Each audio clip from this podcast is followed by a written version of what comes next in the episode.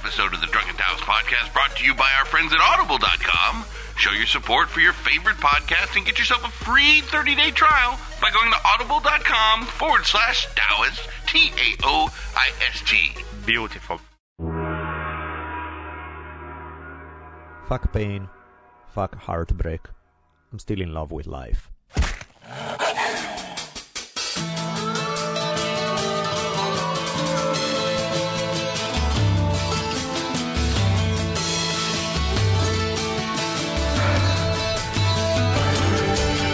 From the multicultural headquarters of the future capital of the free thinking states of America known as Los Angeles, this is the Drunken Taoist Podcast.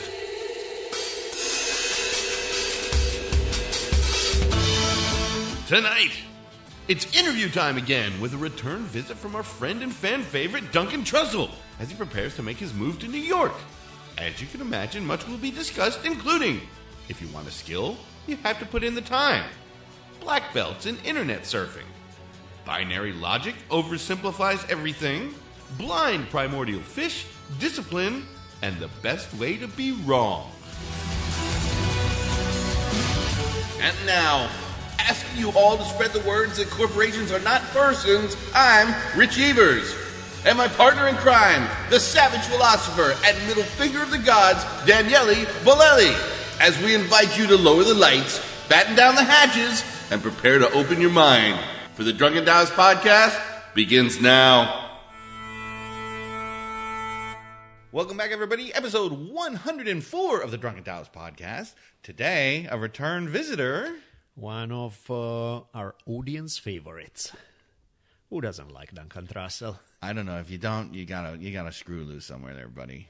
Yeah, uh, maybe Duncan doesn't like Duncan Trussell. Occasionally, he has his moments of harsh self-criticism. No, and you guys get into that. I thought that was pretty funny how he's very much. I've got the greatest idea, man, and then it's like, oh, it didn't really work out. Oh So- yeah, yeah, yeah. You know, it's funny. I don't remember a damn thing about this conversation, so I'm actually gonna listen to it, being surprised by it. You'll like it, man. Because it's from about what is it, a month ago, two months ago, something like that. Well, we need to get a calendar out and figure out what the day because you gave him three months to survive New York. oh yeah, yeah, yeah. And I He's think you might be right. I don't. Yeah, he's not gonna stay, but Especially once it gets to be like May and it starts getting warm. And Yeah, yeah, yeah. New York's great when it's cool, but when it smells like a dumpster, not my idea. I would, yeah, not my thing.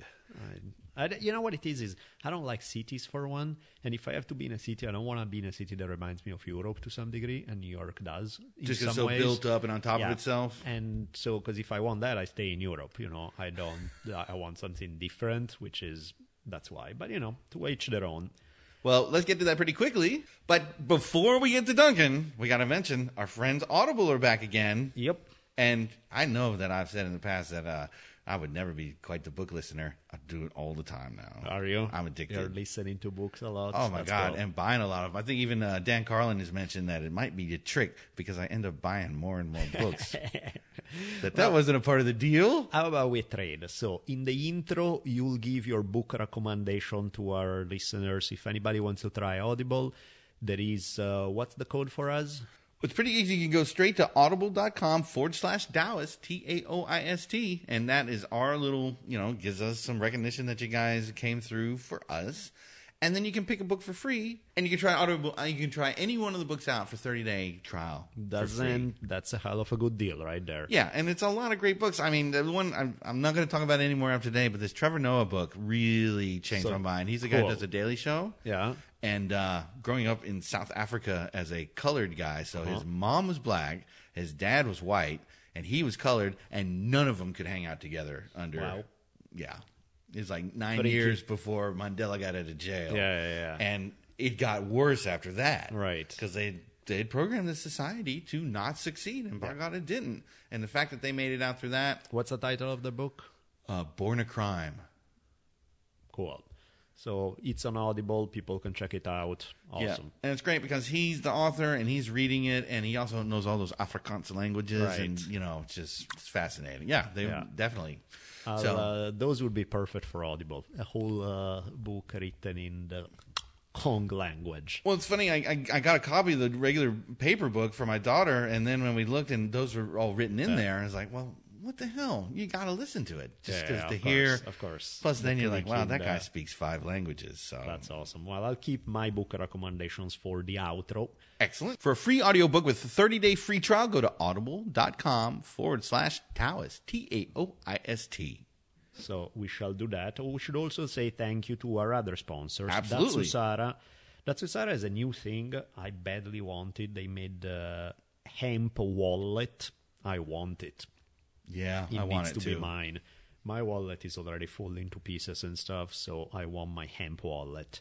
Uh, if you guys need a wallet, check it out. Um, good stuff as usual from Datsusara, as well as all the regular bags, backpacks, and everything else. Also, good stuff from Onnit, O-N-N-I-T dot com. Um, what did I get lately? If you are into working out, you need uh, weights. Uh, they started these superhero plates. They have like the Captain American shield Oh, as uh, cool. your 45 pounds uh, weight bar. It's awesome. They are constantly coming up with new stuff, but that one caught my eye because that was brilliant. I dig it a lot. I'm hooked to the Himalayan pink salt. I'd like that too. Yeah, in the food department, I'm a big fan of some of their protein bars. They're um, also the the bison bars. Awesome stuff. So check out Onnit as well, and of course, uh, check out our good friends at Shore Design T-shirts. Not only because they they are the ones who made our T-shirts, which if you guys wanna buy, it's always appreciated. but also they uh, th- their range, their artwork, their original stuff is amazing. It feels beautiful. So all the good stuff. Having said all that, let's get down to chatting with Duncan.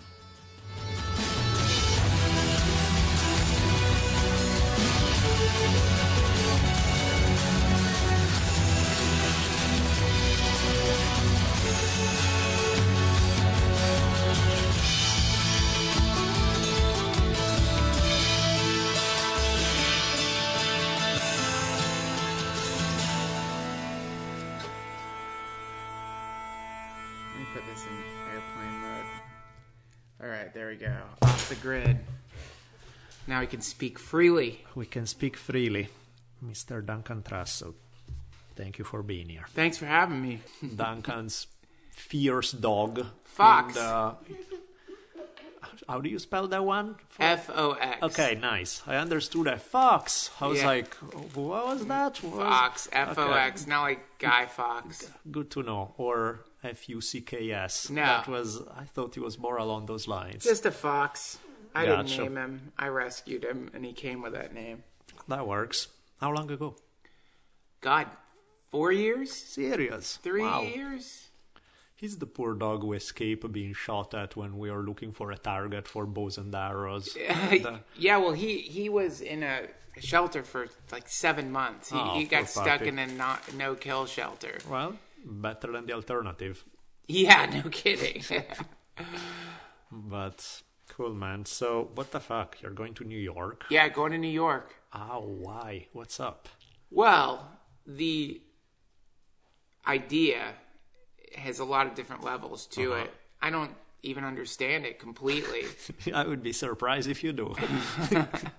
but these things, like having to have a, a, a, a reason, like, oh, here's the definite reason I'm doing Right. it, could end up causing you to miss the real reason that you're doing it, or even worse, causing you to imagine that you're doing something that you're not really doing. That's not the actual. You know, I've always found it. I always found your reasoning about everything highly entertaining. Because on a fairly regular basis, there will be something that excites you that you'll be like, this is it, man. We're Yeah. doing it. This is amazing. This Yeah. is a... And on a fairly regular basis, usually the next time I see you, are like, so what about that? It's like, no, no, thought Not about it. it. longer. It's not it. A trap. It's not. Yeah, yeah. It's a bad idea. We're not doing it. It was just a trap. Right. This is the. So I just did a podcast, and I don't know if this ever happens to you, but you stop recording, and that's when the real podcast starts. Oh, or what man. you, Yeah.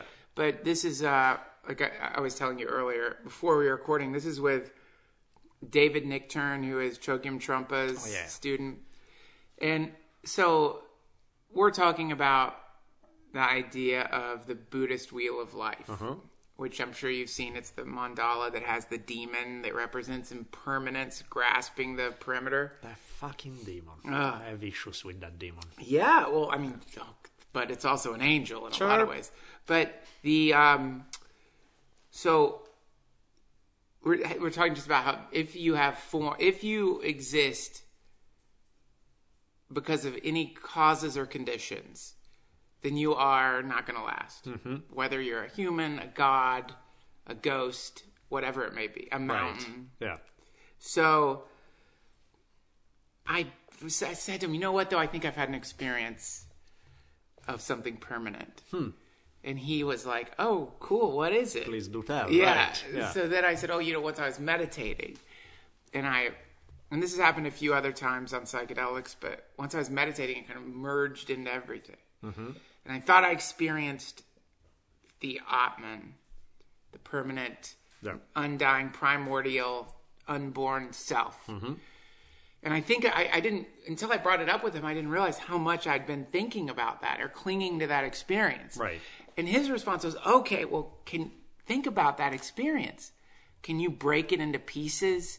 What's it made of? What is it really? Uh-huh. Look at it beyond just reminiscing on the experience. Look into the thing itself. And I just did, it took three seconds to really think about it. And then I'm like, oh, oh yeah, that was bullshit. that sounds exactly like you. that's the that's the usual pattern. That uh, I love it. But It's this, fun. but but then I realized this thing that I'd been reminiscing about Uh-huh. was getting in the way of my meditation, Uh-huh. my mindfulness practice, because I would always think, oh yes, that's when I was doing it. Right. So then when you sit down, you think, oh, I hope that thing happens again, of course. and now you've gotten trapped by your epiphany. Totally. It's kind of even, it's the same way it works with anything that you really enjoy, where, you know, it's kind of like if you go to Burning Man and it's like, it's not like it was last year. Last year was the real thing. Now, and you're Mm. Trapped in this, you know, this awesome memory that you have built that traps you from dealing with what is in front of you right here, right now. Yeah, man. And that is, um, that's probably part of the tricks of the demon. That's what I do all the time. And I do do it, you know, VR, this thing, that thing becomes this you you sort of project this. You basically you you build Mm-hmm. an, an a, a shimmering fluorescent false idol. Right. That you in the form of memory Right. contemplate and worship and it's just an illusion. It's just nothing. What do you think, though, about? I mean, there is something to be said for some habits that the nature of a habit is that you do it regularly. It's not Yeah. just a momentary enlightenment or you fall in love with this thing for five minutes, but things that you make regular parts of your life, where kind of a la Joe Rogan, you know, rain or shine, he's gonna go work out. Yes. He's in a good mood, he works out. He's in a bad mood, he works out. He's, you know, those kind of things where even in an impermanent world, in the tiny little bit that he can control, he will make certain things a permanent fixture in his life. Okay, so only because I'm fresh off of this conversation with this guy. So in the center of the Buddhist wheel of life, mm-hmm. we've got ignorance, anger or aversion, attraction, and and or desire. Mm-hmm. So that's the co- that's the cog in the center of the wheel that's spinning Yeah. the wheel of samsara. So then the next circle represents um, kind of the direction the wheel's spinning in. Yeah, You're either going up or you're going down. right. So I think that like practices like that, they're going to move you out out of whatever positive practices uh, are probably going to move you out of the shitty realm you might be in Right. into a higher realm of, of consciousness. And if you're in a higher realm of consciousness, you know, theoretically, I don't know, because I sure as fuck don't have Rogan's discipline. I wish I did. I have in the past, but it doesn't last for me. Yeah, what do you think? Why is that? Because it's something that you say, I wish. So it's not something you're like, ah, it's not Great for question. me. You're like, no, I dig it. I would love to have it. it's a momentum. Like the last time I was, re- I, I got God, Jesus Christ, my girlfriend took a picture of me with my shirt off like like five months ago, and I'm like, oh no, I was in shape. It was like, glorious. Oh my God, Right. not like you know, not ripped No, or anything, but still. where like, whoa, fuck, because I've been training, I've been Yeah. hiring trainers and working Yeah. really hard. Then I hurt my back. oh, and then I stopped. I couldn't work out. Yeah, I fucked my back up really bad. Working out or Working out, trying to Uh-huh. do a deadlift, eh, you got a little Slipped over enthusiastic. Oh Jesus, that Yeah. sucks. Screwed it up. Yeah. It's better now. It's getting better. Good. But um, anyway, I could work out now. Sure. But there was a period where I couldn't. I really couldn't. I could barely so get you out of bed. You had to take the break. You broke the habit. and that, and now I have to rebuild the habit, and it's hard for me to rebuild the habit. That's all. No, that makes sense. That makes sense. It's uh, it's funny because something like discipline or regularity, they are not sexy words. They are. It's ugly. You know, it sounds like the battle cry of like Yeah. some Bulgarian engineer or something. Yeah. know, it's like discipline and regularity. Yeah. It's like, and yet they do make such a damn difference. You know, it's like having a good thoughts is having a good thought, but having that pattern that you can bring up that experience consistently over and over, or like working out once, well, that's sweet. It feels good. But really, the benefits are not in working out when you feel like it. They are working out, rain or shine, you put in those hours every week Yeah. And it's a trippy dance because it doesn't feel good to want something so mundane so just like okay three times a week put in the time it feels like you're clocking in but at the same time it's only by clocking in that you get then some of the results that you want with anything you know if you want to be a writer you need to write you Right. need to you can't just wait for inspiration you put in the time every day. Right.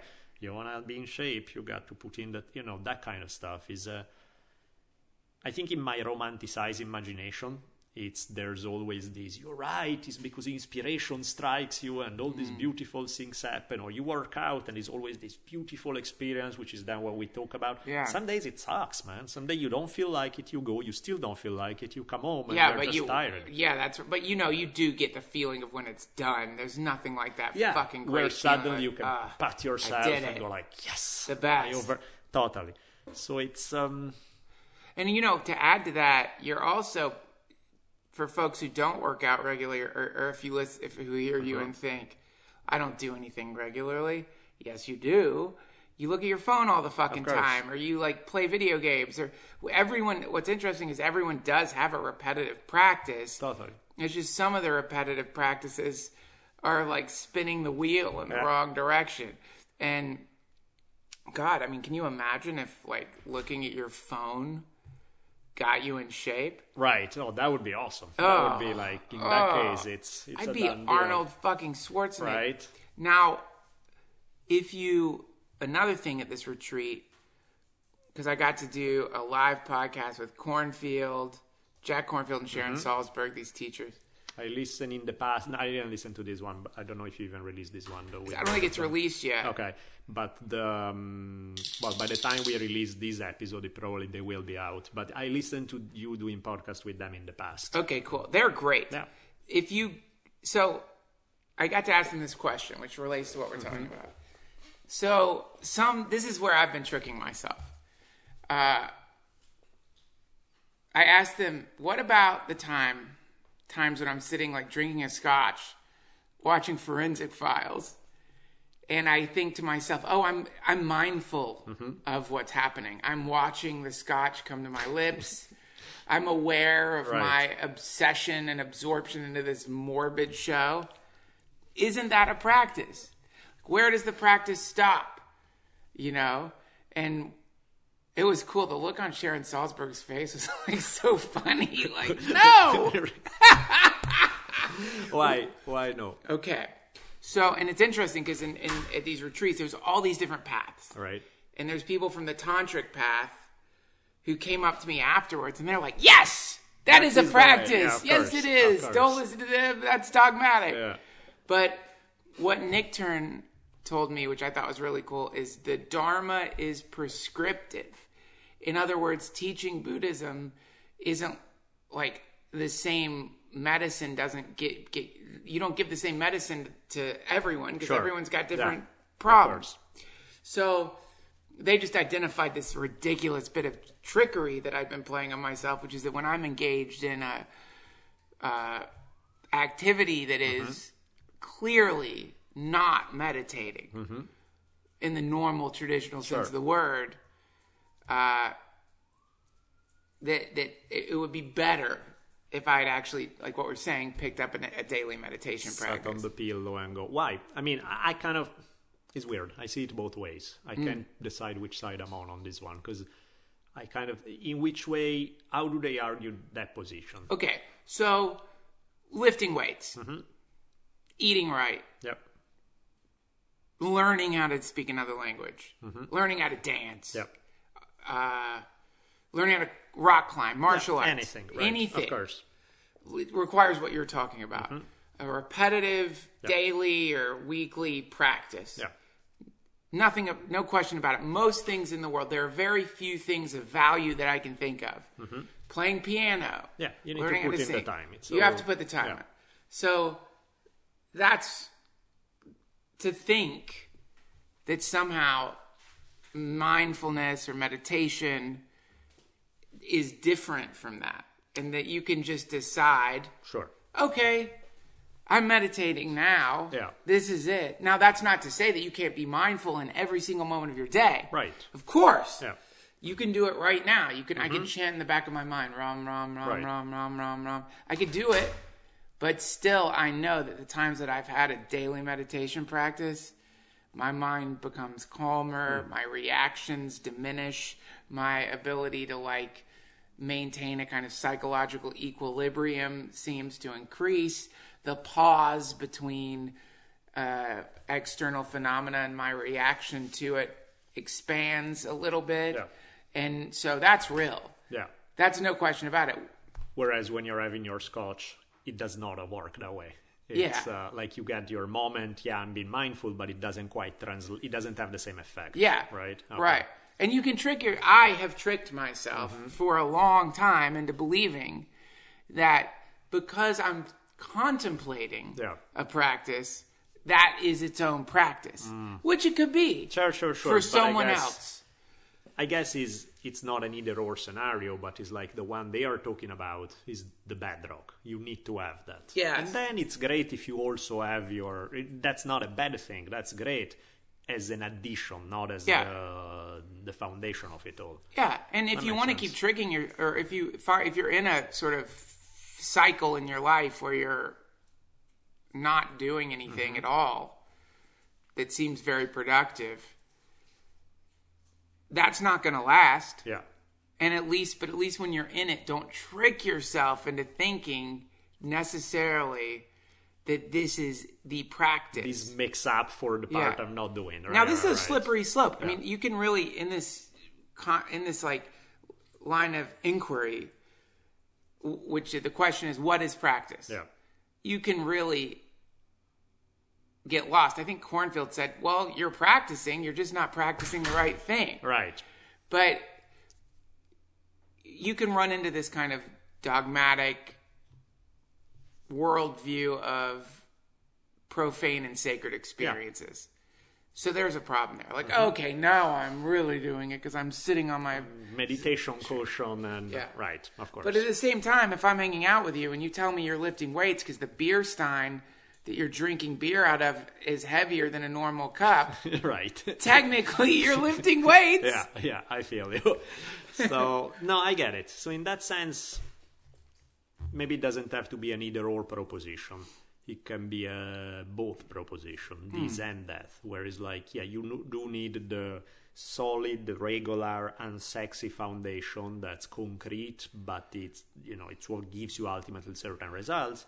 And then you can also have the more quote unquote profane experience where it still can be mindful, it can still be but that's that's an extra. That's the cherry on the cake. That's not the cake. Yeah. Um, that's the. I get it. I would makes say so. Yeah, yeah, yeah. I mean, at least start with a. At least, I mean, Yeah. here's the thing.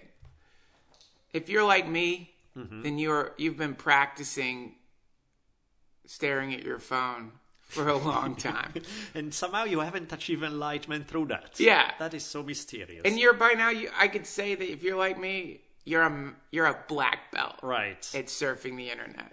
You're a fucking black belt if you're like me. I'm a black belt of surfing the internet. I'm so good at it. I'm so good at surfing the net and finding ridiculous things to worry over, contemplate, right? Okay. So I've done that. I've mastered that. Yeah. So why not move on to becoming a master of perhaps meditating. I would say you're basically Buddha's reincarnation, the same way as he went Yes. through the whole fasting and not For eating sure. and doing all, and he did it to the limit, and then realized, okay, I did it all, but I'm still not enlightened. You're basically you're going down the same path, I would say. Exactly. Yeah. That's exactly right. It's just cool to like I like these teachers because they invite you, they lure you, Right. they trick you, they poise they pose or rather they pose um wonderful arguments for not being lazy or confused and if and and it's great. That's why they're masters. Jesus, man. If you get a chance to see Kornfield It's great. do his magic live, just go. Or Salzberg or any of them. It's wild. That's cool. It's cool, yeah. I remember I heard them on your podcast and both of them, and I was like, those are great conversations. Yeah. They're definitely. You can tell that those guys have something special there. When they do their their um I don't want to call it a show. I can't because I don't mean to diminish it. Sure. When they're doing their teaching, Yeah. they're kind of like it's really cool. They're it's very humanistic. You know, it's not just about like meditating, it's about compassion. Yeah. For yourself, for other people, and finding that place wherever you are to be compassionate. Mm-hmm. Which is. That's a skill right there. Yes. That's a hell of a, and that's like anything else. That needs to be practice. It's not that you either have it or you don't. In my mind, at least, that's like a muscle. That's really like the more you go there, the easier it is to, the stronger the muscle is. yeah. The more you just expect that the muscle grow because you pick up the groceries once in a while, it's not really gonna grow that much. You may have more than somebody else by nature, but it's still it, it needs to be cultivated. Yeah. You cultivate. degree. And it's hard Yeah. to cultivate because it fucking hurts. Yeah, it's difficult sometimes. It's like hurts way more than lifting weights. right, Because when you're compassionate, you don't get to be your righteousness diminishes. exactly. You can't have the "I'm right, you're wrong" kind Ah. of game, and and that's a ego. and It's a quick ego satisfaction. I guess on that theme of um, compassion, seeing things from a different viewpoint other than the classic ego-driven, uh, self-righteous one.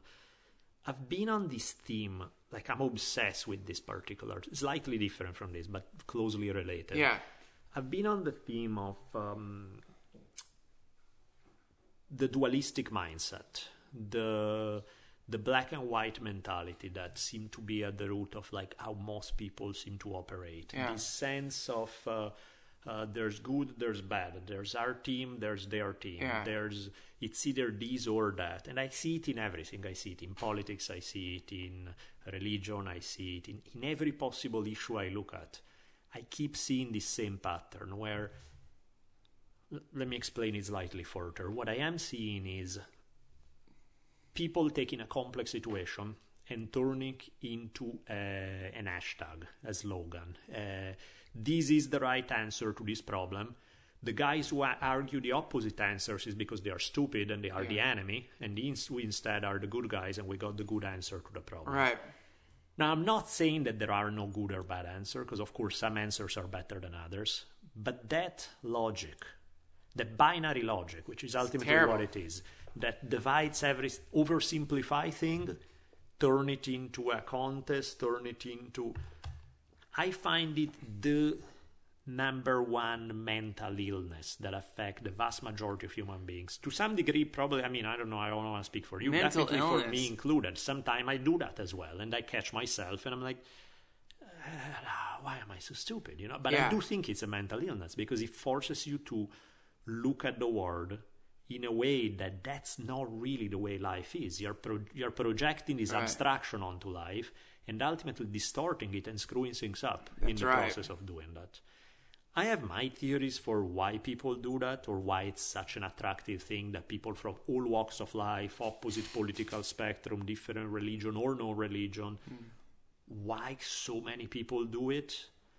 But I'm curious, how do you explain it to yourself? Why is that this some to be such a default mode for human beings to operate in this fashion?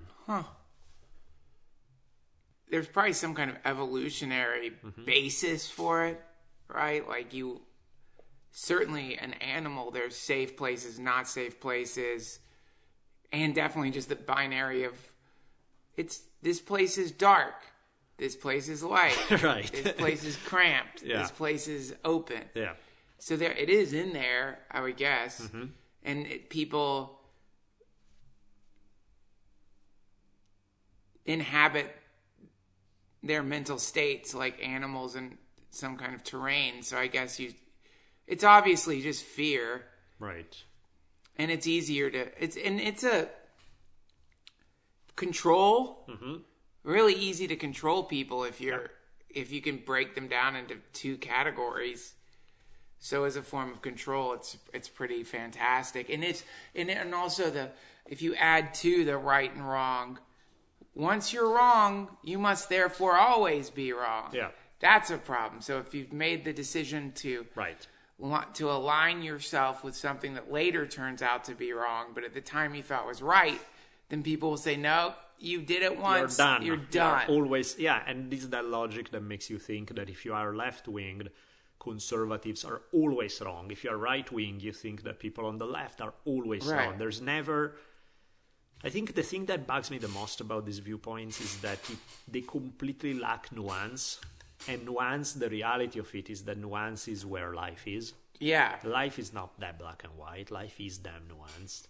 And it's kind of like you know if in case we're we're missing some people on this like just to clarify like i give you guys an example. I don't know let's think uh, like a political example. You'll have some people who argue immigration these poor migrants fleeing the war we need to take them all in the other guy will argue there are some terrible people in there. We should not do that. There are practical problems. We should take nobody in. Yeah. And those are those kind of like black and white positions Yeah. where eh, the reality is probably somewhere in in between. I'm not saying 50-50, but somewhere in there in terms of, okay, you don't want to be a dick and you do want to help good people who are fleeing war and nasty things. You don't want to be an idiot at the same time and open the door to problems. all Muslims are bad. And exactly, all Muslims are bad or all Muslims are perfectly peaceful. There's no theological problem of Yeah. any kind with Islam ever. And it's like, why do we have to play this game where it's simply not true? You know what I mean? It's like those positions are just flat out, they are partially true in the sense that there's usually something to it that say, yes, some are exactly the way you described, but then we become so generalized. And, and I see it in every damn discussion I see. I see these two guys, equally stupid usually, or slight somebody slightly more than the other, who argue these opposite points where the reality is obviously somewhere where it's like you kind of have a point, but then you go off the deep end. You kind of have a point, but then you're taking it to a place where batshit crazy. How about taking the best of? How about going in a more nuanced place? How about considering both sides and figuring out what actually works rather than what's a campaign slogan or something? You know? Also, you can analyze your intention Mm-hmm. when you find yourself in one of those conversations. And you might find that you don't really, you're not even in the conversation because you want to know what the truth is, or you're hoping to help guide a person to what you Mm-hmm. think the truth may be. You just want to win. Yeah, it becomes a completely ego-driven game of my team need to score Yeah. one more. You know, it's just like You're playing chess with someone. yeah, those are not conversations. Those are people yelling at each other, hoping they win. And if that's how you want to play it, get in the fucking cage and fight. It's more honest. It's Yeah, straight up. there you know? go. It's like just do that. That's already. true. Fight. Yeah. Don't just. Otherwise, it's like okay, I, I'll, I submit, I guess, to you because you want to be right about everything. Which sucks if you live with that person. Yeah. Or if you're, you know, then it can be stifling. It's awful. It's, terrible. And it's not, uh, those are not conversations. Those are, let's see who can yell louder so that I can get. And the funny thing is, in none of those discussions, anybody is ever convinced of the other person's viewpoint. So Yeah. nobody ever wins. Right. Because you never really get your point across. So then the question becomes why the hell we seem so fond of playing this form of communication that's so obviously unsatisfying, creates nothing but bad vibes? Yeah. um, doesn't change anybody's mind ever about anything. it just makes someone submit to you. Yeah, yeah, completely. Or not, because usually, typically, people just keep you. Out. They just like, ignore. I was having a conversation on Facebook with some guy. Um, I was a cop, who um, sent me a message saying, "Hey man, I really like your stuff, but I'm kind of bummed out about some of the anti-cop stuff." Yeah. And I was like, Ooh, let's start right there. When did I ever say that I have an issue with all cops? Right. I don't have an issue with all cops. Hell, I don't have an issue with cops. I have an issue with assholes. Yeah. So to me, and and the dynamic was interesting because what I was saying was, look, a bad cop, a cop who uses his power to be an asshole, is not just my enemy. Hell, he's probably your enemy even more because he's gonna ruin it for you because other people are gonna see the same uniform and assume that you are one of that and then treat you like crap. So my guess is that we are on the same boat here, that we both dislike asshole cops. Right. And then it was funny because in talking, I was beginning to understand how these things form. Because this guy was obviously a nice guy, right? Very nice person. And then he would say, you know, I go to these neighborhoods and I'm trying to do a good job. I'm trying to be nice to people. I'm trying to help them. And half of the time, they will look at me and go like, fucking white boy, get out of here. Or you damn cop. You know, they are not treating him as a person. They are treating him as a symbol of something that they associate with something bad Right. because of previous experience with other people who may be bad. Yes. But that's not the same guy. Right. And so a guy who then is nice and a good person, suddenly, because everybody treat him not as Mr. whatever his name is, but as stereo- stereotype of what the cop is in my mind, he start identifying with, I'm a cop, we need to stick together. So that means that when there's an asshole cop, maybe I should, uh, he's one of us ultimately. We need to look at it as, where he's like, no, he's not one of you. He's the guy who makes shit Right. bad for you, which make, and I think this game of identity that we play is, it's understandable how we end up there, but it's still a shitty game. Yeah, it's a shitty game, man. It really is. It ruins your life. Mm-hmm. Puts you in the company of bad people. Yep. Limits your universe to a daydream that you're having. Yep. You know, I there's a book I started reading and just stopped because, and maybe some people listening might this might offend you, so I'm sorry, but there's a book called Forty Eight Laws of Power. Oh, yeah, yeah. So I start reading this, and like I like it for the historical. Anecdotes Sure. but the that guy's conception of the way humans work which is like we just want power that's it Right. finds you know like things like um don't uh, don't outshine your superiors Yeah, yeah, don't outshine don't master. outshine Yeah, yeah, your superiors but rather you know hold your light back and then when they aren't prepared take their power Yeah. like that shit like what are you talking like no one functions like that man like we're not robots nobody like some people don't want power. Well, that's just another way of gaining power. It's just like you don't. No, sometimes people really aren't interested in in like being in a never-ending vortex of manipulation to which try to. I just imagine as I'm reading that book, somebody working at like a fucking Hardee's or something, using it to try to become manager Yeah. or something like. Because the idea is the power that you are, um, the power that you are trying to get usually isn't even that interesting. Yeah, no, there's that. You know, it was funny because when I read those books, and um, I kind of had a similar feeling to what you had, where I'm just like, oh, what an ugly world this guy is describing. Then I actually met uh, Robert Greene, and we chat a little, and he struck me as a super nice guy. And I think I understood it a little in the sense that part of the way those books are framed are framed by some editor who wants to create the new Machiavelli. That's kind right. Of thing, you know. Whereas what Robert was saying in person, which made a lot more sense to me, was like, look, I'm not saying you need to live this way. Hell, I don't want to live that way. Yeah. This is purely a manual in terms of when it comes to power games, this is how people play them, and these are the strategies that people Sure. use. I, I get that. And then I, was know. like, okay, I get it. I get it. I get it. know. I, I, I do get it, but there's still that. You know, if you're, and he warns in the beginning, he's like, "This will uh-huh. get in your head if you, you know, if don't read it. If it's just a, of course a way to make someone read something, so it worked.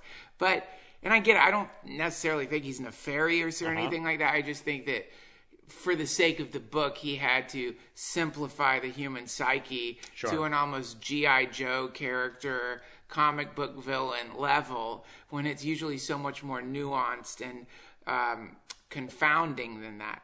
But, you know, I was talking to someone who met Carlos Castaneda and and uh, I said to him, well, you know, I don't like Carlos Castaneda because he there's that story of the you know ti like tying a lizard's eyes Sure. shut. And the person I met who met Carlos Castaneda is a, a Buddhist teacher. Mm-hmm.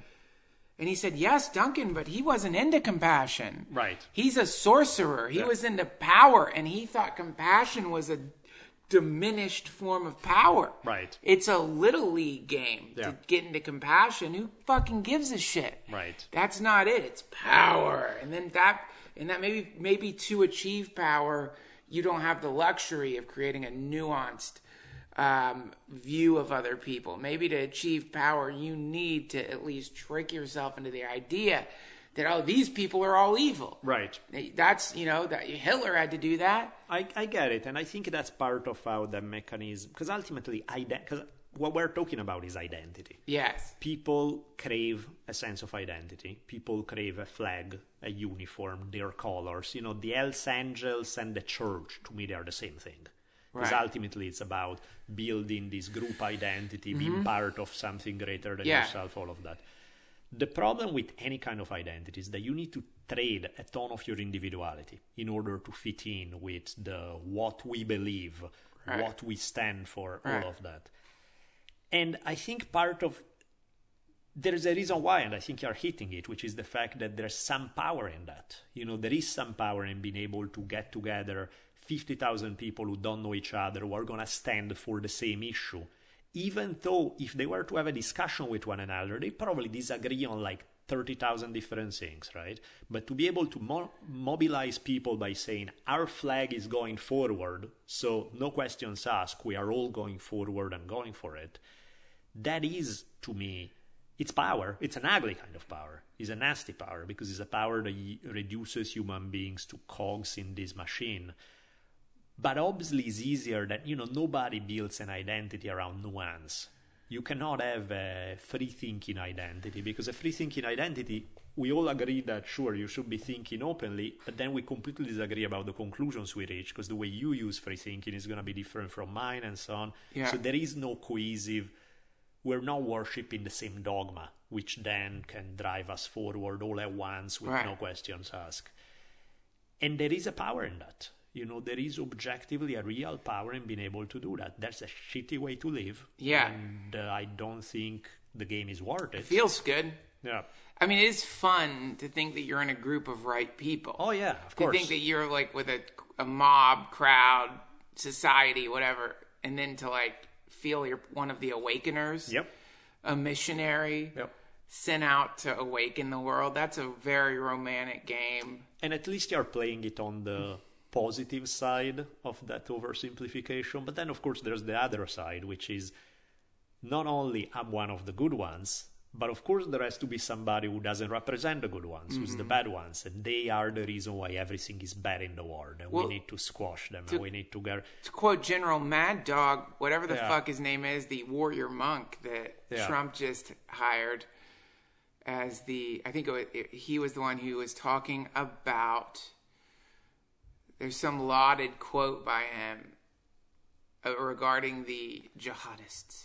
Right. And he's like, said something along the lines of, they make their women wear burqas. Mm-hmm.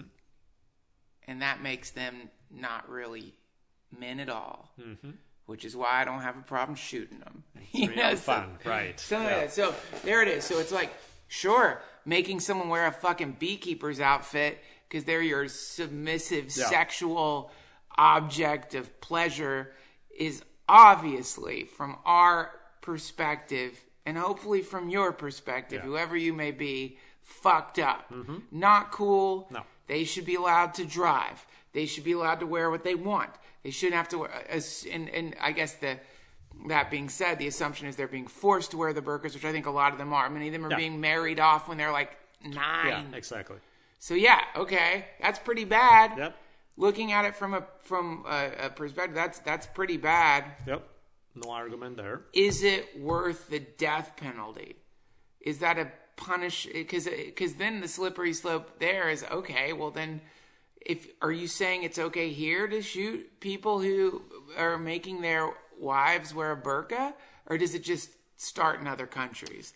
Right. Where Mad Dog does the line form between when you can shoot them and when you can't shoot them? And also, are you saying, oh, is it the mechanism of control mm-hmm. of women that you think is wor- worthy of the death penalty?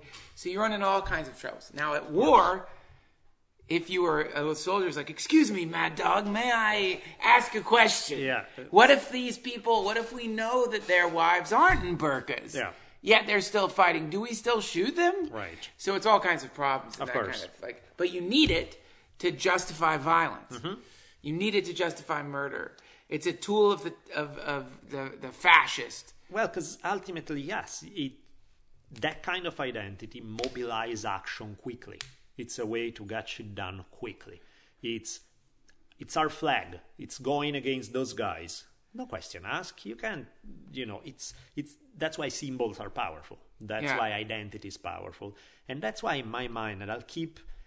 I apologize to people listening if you're gonna get sick of this topic because I'm gonna hit it from every possible angle in many, many different cases. But I really feel that is one of the key issue that identity is a fucking trap. Doesn't matter what identity. It can be one kind of politics, the other, hmm. religious, ethnic, whatever the hell it may be. But any kind of group identification that goes like I get group identity at a human level. There are certain things that are desirable for human beings. Yeah. In general, I get a group identity that goes to a small tribal level where we see each other Yeah. face to face and we talk about. But a group identity that involves nations, that involves uh, whole political field, the whole there's too much variety within. Like the only way to build it is by squashing the internal nuance that inevitably exists inside. But what about this? Okay, here's something to think about. Mm-hmm. Is there a group identity? That's a question. Is there a planetary identity? Mm-hmm. And what would that, if there was, what would it be? So Ram Dass, he talks about this a lot more these days, which is the two levels that the human operates on, Mm-hmm. or that the so on one level, identity, your name, your gender, your Mm-hmm. Sure. political predilections, your habituations, your career, what all the whole thing. Right. That's one level. That's a mask that's being worn by the soul, as he puts it. So the Atman. Yeah. So that would be the planetary identity, and that is an identity shared by everyone. Yeah. Absolutely. And the so the the identity you're talking about lives in the head. Mm-hmm. The identity that which is the concretized series of habituations and things that you learned over the course of growing. So that's all up in your head. That's all in your head. I'm this, I'm that, I'm right, I'm wrong, you're wrong, you're right, I'm right. Yeah. All that bullshit. So while all that shit's rolling around in your head, there's another self that's the real self that acts as the fishbowl, so to speak, that all of those thoughts float in like mm-hmm. little sweet little fish turds. Right? And so when you start, and that's your heart. Mm-hmm. So this is why he's always saying, good, get from your head into your heart. When you're in an argument with somebody, if you have the power, and it takes a lot of power and strength to do this, and you go into your heart, and suddenly you stop seeing that sputtering dunce who's a complete fucking moron, mm-hmm. who's clearly trying to entrap you in a shit world, Yeah. trying to make you into something that you know that you're not, trying to get away, mm-hmm. get one over on you, hoodwink you, manipulate you, fuck you over, take your money, take your life possibly. When you look, if you come into your heart, then suddenly you see the wrinkles, mm-hmm. or you see the sadness, mm-hmm. or you see the pain they're holding inside of them. Yep. And you see that oh man this is a person who deserves love just as much as i do and they just want love right now they don't want to control me they're hurt man that's a hurt I'm talking to somebody who's there's a crazy video on YouTube that I just saw of a petrol fire. Have you ever seen that? What's Uh, not petrol. Maybe that's it. Not petrol. I'm sorry. An ethane, ethyl. It's a kind of fuel they use for race cars. Okay. It's invisible when it burns. Mm-hmm. So it's someone on fire with an invisible fire. Wow. And they're like, ah, they're like. They're, it's like Yeah. they're clearly on fire, but it just looks like they're like swatting at Yeah. bees you can't see, see or anything, something, yeah. right? So that's what happens when you look at someone from your heart is you can begin to see that the argument coming from their identity was actually the sound of them screaming because they're on fire Totally. with suffering. Totally. And that is where you can go into the intention of how can I put out the fire? Not when. Right. Is there a way to put this fire out? Is there a way to connect underneath the flames? And also, have you been screaming at the same time? Because Oh, you're on fire course, too. You realize it's just two people on fire screaming. So that's the that's what I love about these uh, teachers because they always are. They're always like, okay, okay, yeah, yeah. Find the place underneath. The human. Uh, Connect to that. Yeah, try to connect with that. If you want to see that go down, I mean, you should, you could even put this on this podcast. It just popped up on Reddit. Mr. Rogers. Have you seen this video of Mr. Rogers? So, uh, PBS had a grant from the government, I think, for like $20 million a year, and the mm-hmm. government was going to cut it down to 10. Mm-hmm. So they were having a Senate hearing to try to keep it at the money that they Yeah. needed to do their shows.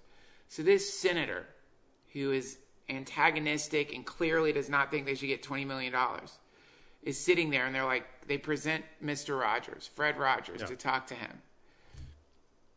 And you know, he says, All right, the senator's like, All right, Rogers, what do you got? right. And Mr. Rogers is the Buddha in our time, maybe. Mm-hmm. Maybe he's the Maitreya. I don't fucking know. But this guy, completely innocuous guy, in this very calm way, starts saying to this senator, There's something I tell him. There's something he's like. He talks about how you know how he loves children, how his show mm-hmm. is there. He said there's a lot more drama in trying to overcome a problem without violence than there is in violence. He's talking about cartoons and stuff. He's like, there's way more drama in Yeah. just working stuff out for kids. But then he says to the senator, um, there's there's some there's a song I don't remember the exact words, but there's something a, a child asked him, "What do you do when the anger when the anger's so bad that it makes you want to bite?" Yeah. And to this senator, just from Ro- Rogers' like Mm-hmm. energy, you see him softening, and Hmm. at some point in the thing, he like he uh he actually says, "Can I? well, I want to get copies of the show. I want to see the show." He'd never Yeah. seen the show before. He's like, "I want to see this." This, and and then he's softening, and so then Fred Rogers says, "You know what? What the, the song goes? Some he's like, I teach kids that you don't have to bite." Right. that no matter what, how angry it is, how how angry you are, you don't have you have the power to not punch or kick or bite. And that power is so important. That's so empowering to know that you don't have to attack. That you, so anyway, Rogers talks to the senator's soul because he recognized Yeah. that this is a guy who's hurting and who gets angry all the time and has a problem with anger. Yeah. And he takes a lesson that he gives to the kids and he gives it to the senator, and the senator Melts. melts. That's funny. And the end of it, it's just like a movie. The senator's like, "You've got your twenty million dollars," That's awesome. I didn't and know. that's the power of not going identity to identity and going from identity from soul to soul. exactly. When you do that, you just there's no telling what can fucking happen. And that's, I think, one of the problems is that people think that if uh, for a minute you decide to stop playing this yelling at each other game and you go to a place of kindness, you go to a place, more than kindness, you go to a place of empathy, where empathy to me at that level is not even about, is purely about understanding where somebody else is coming from, is purely about un- seeing the world through their eyes. Yes. And then you can decide what to do. It does not. I think many people hesitate because they think if I go there, then I have to justify what they do. And some stuff maybe is not to be justified. Yeah. You know, if you just ended up uh, murdering 50 kids, I'm not gonna want to justify your actions. But I still want to understand what made you do it. What Uh, let's made you talk about click, that for a second. Made you, yeah. So that rotten kid, Dylan, whatever, not the kid who just shot, who recently shot up a church. Hmm. He walked in, shot a bunch of people. Right. He's a racist. He told he shot them because they were African American. Right. And he, there's a video of him walking out right after he did it with blood on his shirt. You look at that pain mm-hmm. in that human, in that heavy duty karma that that kid has. That mm-hmm. is so fucking heavy, man. Mm-hmm. And you don't, it's not permissiveness, Sure. but you can watch that, any clip of that kid, and no matter what he's saying, underneath it, you're seeing someone who's in hell. Sure. He's already there. Yeah. One of the one of the survivors said, you know, you're you're going to you are hopeless. You are going to burn in hell forever. Mm-hmm. That's all she had to say. Right. She's in pain. But it was funny in the sense that she thinks he's going to be in hell. Whereas it's He's there. Right. That guy's on fire and and and and it's and so it, and that's where it takes that's where the real practice comes in. Let me ask you a question on that one then. Do you, I agree, you acknowledge that somebody, you know, in many cases, actually, probably all cases, when somebody, certain actions are not just those are the problems, is they are a symptom of the problem that's already existing, which is that you are in hell, you are Yeah. prone to, I get that. Do, can you have your moment of, I understand where that comes from, and I even feel bad Yes. for this person and can you still put a bullet in his head or if you go by the i understand where Hmm. it comes from and i feel really, actually really bad that this is where your life took you does that mean that you can no longer put a bullet in his head because what does it translate into act like i get the feeling you know in Well, you got to of- you can imprison him. right Do you do you do you execute him? Does that I mean, I honestly I I'd, I'd be up in the air over which of those acts was more compassionate sure sure other. sure exactly Because Okay. do you let him live?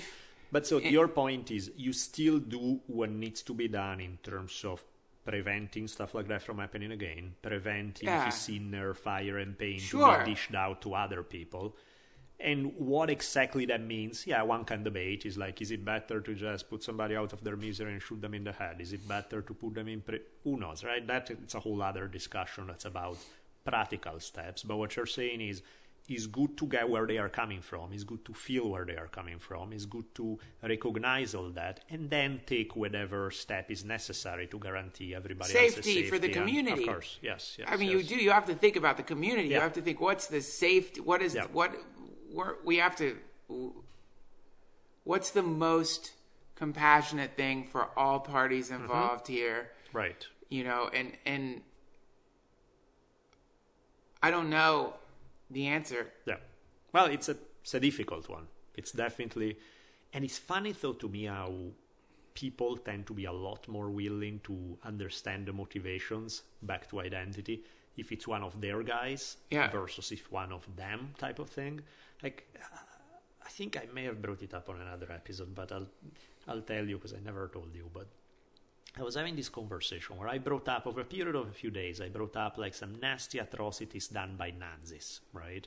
And people are like, "Well, of course they're fucking Nazis. What do you expect? They are crazy." And Yeah, nasty atrocity done by Soviet communists. Ah, they're fucking Soviet communists. What do you expect?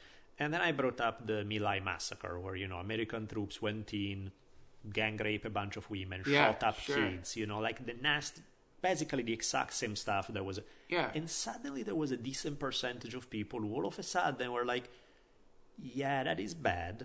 But you have under, un- we have to understand the psychological pressure they were under. And I was like, where was the psychological Yeah. pressure when we're talking about the Nazis or the Soviet? Because those were just monsters, right? Yeah. Those were just outside. crazy. uh, Yeah. Whereas here, suddenly we think about the psychological pressure. Oh yeah, they were going through a lot. Yeah, it's like That's whoa, whoa, whoa, whoa. nationalism. That's conditioning. Exactly. It's like suddenly you turn on that let's understand the motivation if it's Yeah. one of our guys kind of thing. Why the fuck can you just deal with being human? With the fact that a fucked up action is a fucked up action regardless of who does it. And a good action is a sweet action regardless of who does it. That's know? right, like- man. And and and you as the individual have to. I mean, the more you bring the intention, as rudimentary as it may be, right now. Mm-hmm. Think of the early. I, I always. I, I'm sorry if I've mentioned this before. I like to think about the blind fish. Mm-hmm. Apparently, the optic nerve developed last in evolution. So I love to think about blind primordial fish swimming around the coral reefs, and that theoretically some of those fish started developing an optic nerve before the other fish. And at first, probably they weren't seeing the beautiful colors of coral reefs. They were seeing some kind of shift in the light and the dark. I don't know how fish fucking see Mm-hmm. Yeah, now. of course. But the the fish who were able to do whatever it was to see. This is a terrible analogy, by the way. I, I from an evol- it's wrong the way evolution works, so I get it, right? But what I'm trying to say is, no matter how rudimentary your ability is to practice compassion, even if it's like the like even if it's like somebody has burnt your hand and and like shoved a, a, a, stubby pencil into your stump and told you to like write your name Yeah. even if it's that bad it's still better than not it's still mm-hmm. better to try even if your whole life has been marked by Yeah. being a complete monster even if mm-hmm. you just did today a rotten fucking Sure, thing sure, sure. Something is better. you yeah. still can now, even though it flies in the face of all your logic, express compassion to yourself. You know, because the mm-hmm. thing is, fuck these goddamn loonies who go around blasting and raping and whatever. I don't know, but what about yourself? Mm-hmm. Look for that. For, you know, find the compassion for you. Like all, the reason you did that shitty thing that you feel bad about. Why'd you Sure. do it? I'll tell you why you fucking did it. You did it because you were scared. You did it mm-hmm. because you were hurt. You were worried. Whatever. It's no fun No, it's no fun. because it's more fun to be like, "I gotcha, motherfucker." You bad person. Bend a knee. Bend a knee. Respect my power. It's more fun, but to be like that in the short term, but in the long term, woo, man, when you like, actually, you know the one. I don't even want to say it. Don't say it then. Or do. Up to you. I have a favorite kind of being wrong.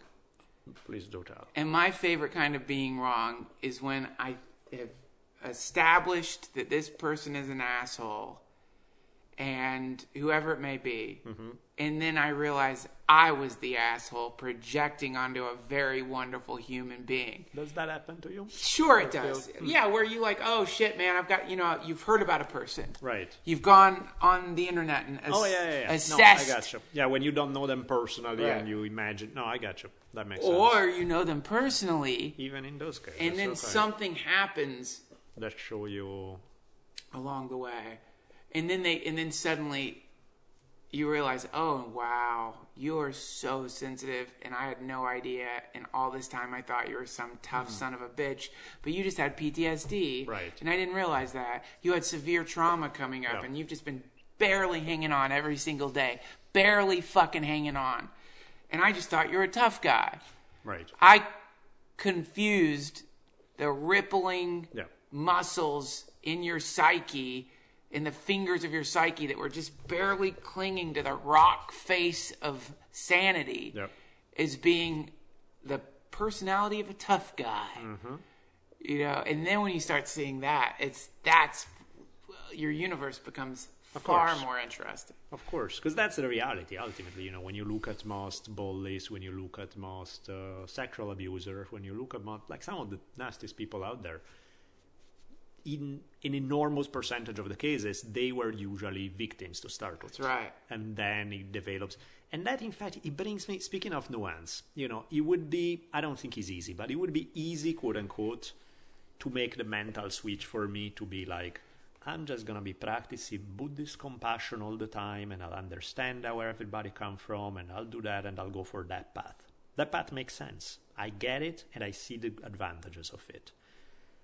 I could go the other path of just going, you know, you still watch Game of Thrones or did you give up on it or Yeah, I finished it. Okay. So like in like the end of uh, the last season when there's Arya Stark finally get their vengeance, right? And it's like probably the most satisfying moment of the entire Game of Thrones series. Yes. There's that one scene which is the most badass, hardcore, brutal scene in a lot of ways. And there's a part of me that also feel very strongly about that. And I feel that that also is legitimate. And somewhere in between, then there's life.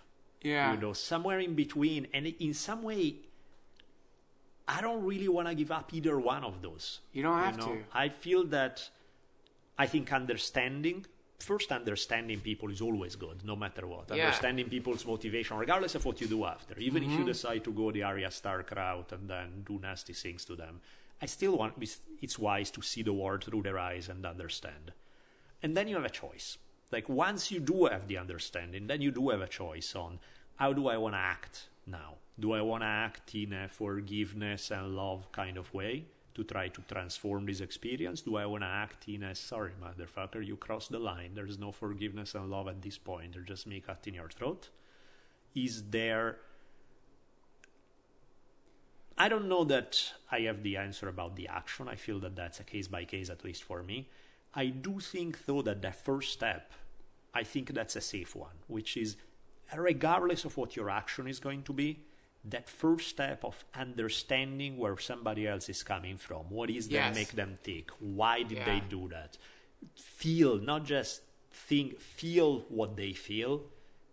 That's always a good first step. Great first step. And you know what? Feel what you feel. Yeah. To start. And that's the practice. And that brings us full circle to why it's good to sit down and meditate. Because really, before you can figure out what the fuck some Looney Tunes is mm-hmm. feeling, how about the Looney Tunes that you're riding around inside of? Oh, yes. Start going into that and, Yeah. and exploring, like, you know, just, you could do it right now. It's like, how do I really feel? And if you look at how you really feel, like, whoa, shit, I'm stressed out. Holy fuck! I was just like, oh wait, is this no- anxiety that I've been feeling? No- that is this normal? Right. Is this the is this how I just am? Is this a normal state? Why am I ignoring the fact that I feel like that? And then go into that in your practice, Yep. and then you'll find that that that's just a, a sort of a skipping part of yourself. It doesn't last Yep. and then you start then but from that you can establish like oh when i'm fucking anxious like this i do some weird shit Right. so how much more would a person who's 50 times more anxious than me because for their first 11 years of their life they watched their father put cigarettes out on their fucking dog's back or Right. whatever Yeah. you know like uh, how much more you can esta- you can figure it out Absolutely. if you're acting crazy because you fucking Yeah. whatever, man, they canceled your your, your internet. Uh, let me rephrase it then in that case. So let's say you have been through hell and you do manage to come out as a quote unquote nice person in the way you act, right? Is Yeah. You're going to act like you have every possible reason to go out and shoot everybody, but you decide not to and you actually will carry yourself with kindness. yeah, Is there a point there where you look at somebody else who's going through something that maybe is half as hard as what you went through, and there's a you really have no fucking justification. you know, if I could pull it off from here, Yeah. what the hell is your problem? right. You Like know? yeah, well, well, so, but if I think if you're someone who's healed themselves to Mm-hmm. that level, You don't feel. you must know pain is pain. Yeah, yeah, yeah. and you know that even if some if a person's running around. Yeah, because I, I mean, I'm, I'm, you've maybe you've even been guilty of that now. You know, like where sometimes where I'll be like, you have no idea what Right. waits for you. Right. You don't even know. Oh, you've suffered. Yeah. I've su-. Then you were you getting like Of a course. suffering competition? Yeah, yeah, totally. But then you you realize that um, that uh, from an analysis of suffering, you realize that actually the circumstances that you think are causing the suffering are actually just giving you an excuse to express a kind of never ending pain that Yeah. comes from being a human. Yeah. And so that means that a person who maybe hasn't had circumstances or conditions to justify the suffering that they're weeping. For example, let's take a baby. Mm-hmm. Nobody looks at a screaming baby and is like, really? What are you fucking crying about? what do you have to cry about? You're brand asshole. new. You got brand new course. cells. You are you're being fed and taken care of. You're crying. Yeah. What? Because you dropped a French fry? Right. I had cancer, you little shit. no. When the baby's Right. crying, you pick the baby up Yeah. and you wait for the baby to stop crying. Right. Somewhere that stops. I see you. I see what you're saying. Yeah. Yes. I think that's a very good analogy right there. cool. Well, my man, this is excellent. I hope that New York will not be a lesson in suffering, but a lesson in joy.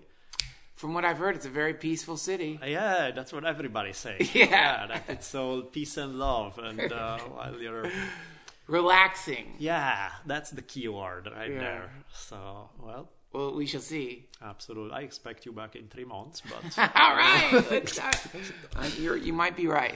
cool, my man. Hare Krishna. Thank, Thank you. you.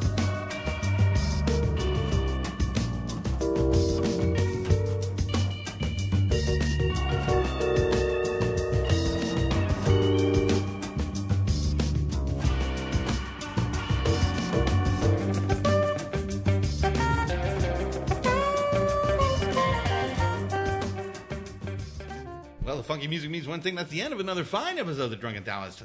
You know, three months seems like might even be a little much for him. What's it? Oh, Duncan for the three months in New York. Yeah. Who knows? Duncan is an unpredictable wild elf jumping in and out of our consciousness. We cannot quite figure out. No, but He we wouldn't want to be without him. He's No, definitely is a awesome. free spirit that sort of uh, likes to shake things up a little bit. Always, no doubt. You know, if you really want to shake things up, you should go to Audible and get yourself an audiobook. Oh, it's time for my book recommendations. Yes, then. yes. yes. So, yeah, you guys know the drill. If you want to check out audiobooks, and they don't not just audiobooks, they also have a whole bunch of other radio programs, Yeah. speech, all kind of audio entertainment is out there. Yep. If you want to check it out, you can use our code, which is uh, You go to audible.com forward slash Taoist, T A O I S T, and it'll take you right in and get you invited, get you signed up. And one thing that's nice, if you're like Duncan, it might have a little bit of change of heart from time to time. If you get a book and you don't dig it, you can swap it for another one. exactly, which So- is not a bad deal at all. So anybody who's going to do any sort of commuting, train, car, You need more than thirty minutes, it's just great. And you're going to do it every day. But man, uh, I don't know. I find my reading time seems to be less and less, and I think it's because Yeah. the internet terribly eats into reading time. For sure, so no doubt. get ahead a little bit this way, no reason not to. So and you can get some 13 hours and 36 minutes of the one and only, the master of writing, Tom Robbins. Even Cowgirls Got the Blues. Oh. That's one of the good ones. They don't have a couple of the ones. I'm sure they are going to get them in the future that I love. Still Life with Woodpecker, Jitterbug Perfume, but even Cowgirl Got the Blues is a great one. They also have some of his latest Tibetan Peach Pie, Villa Incognito, Half Asleep in Frog Pajamas. Oh, I like this one. Fierce Invalids Home from Hot Climates. Crazy title. Who the hell would come up with that? Tom Robbins, that's the answer. Who? Um, I love Tom. He has the best. In my mind, he has the best writing of anybody. He just writes like a god. So well, and what's great about him is how you dig into it, and maybe it'll work better hearing it, but. There's sometimes when I'll go back and have to read a sentence three times because Yeah. he's got so many things folded into that sentence that it's Absolutely. like just to get that sentence written would be a, a, a heroic uh, deed for most folks, and he just pours it out. Yeah, Tom's idea is that if he gets one good sentence in one day, his work is done. Because he's so careful about every word that it's really like he's crafting these masterpieces in every other word. See, that's the way it should be. He's that's the a great man. author right there. So anyway, go to audible.com forward slash Taoist, T A O I S T, and uh, get yourself hooked up and get your read on or your listen on. That's always a good thing. Shall we say thank you to the nice folks who donated? Absolutely. Let the pottering begin. Not that many, because I think we just did an episode, we recorded one not so long ago, but still, much appreciated just the same. Here we go. We have Tim Hammond, Lisa Robles, Hector Lezcano, Ryan Thomas, Jabbar Kaji Reed. Thank you, thank you, thank Thank you you. very much, everybody. Uh, Daisy House has a new record, so jump over to uh, bandcamp.com forward backslash Daisy House, and you can get their new record. Those are the kind folks that have done our theme song since the very beginning, pretty much. Yeah, very sweet. So we're always and and it's a good record. These guys know what they're doing. They're craft. They're getting better at it as they go along. I guess most people do. So I definitely recommend checking that out.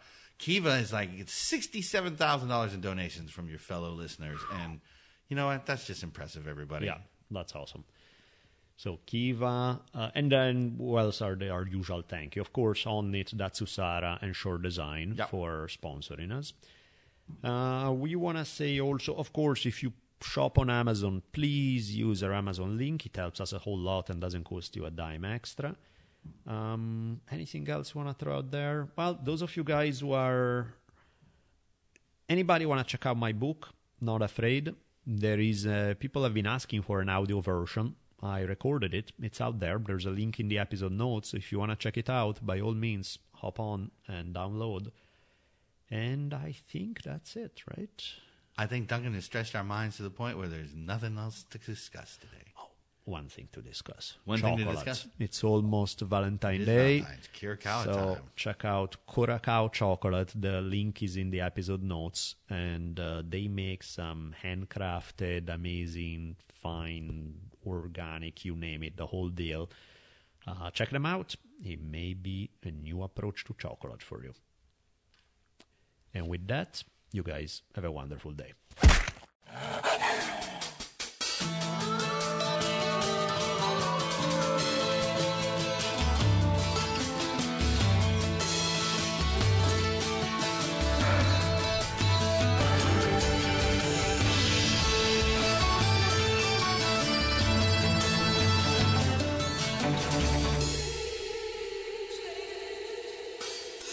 And so ends another awesome episode of the Drunken Taoist podcast.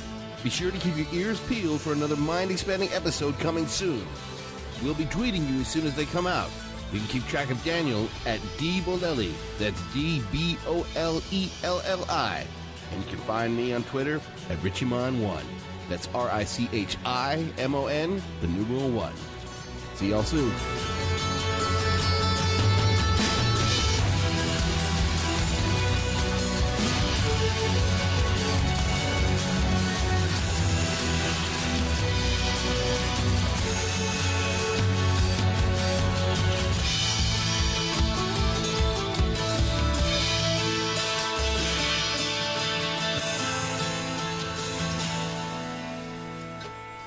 I don't want to hear this. No, you don't.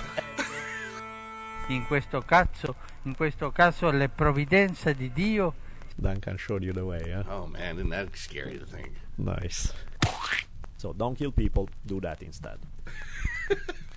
This was great. Fucking awesome. And I love this conversation. I have nothing against chicken other than the fact that they are ugly and weird and strange. We've been having a great hour here. I completely got lost. Are we doing the outro or the intro? We're outroing. Oh, we're outro. Okay, sorry. So that's so let's continue. Did you ever see the movie Tombstone with uh, Val Kilmer and? Uh, Uh, your accent, it just whatever that movie is you were trying to tell me about. can you translate for me, please? I believe the word was tombstone. Yeah, that one exactly. Just as I was saying, you know, Tombstone. what do I have to do? One day the rod shall teach you. Get back to work.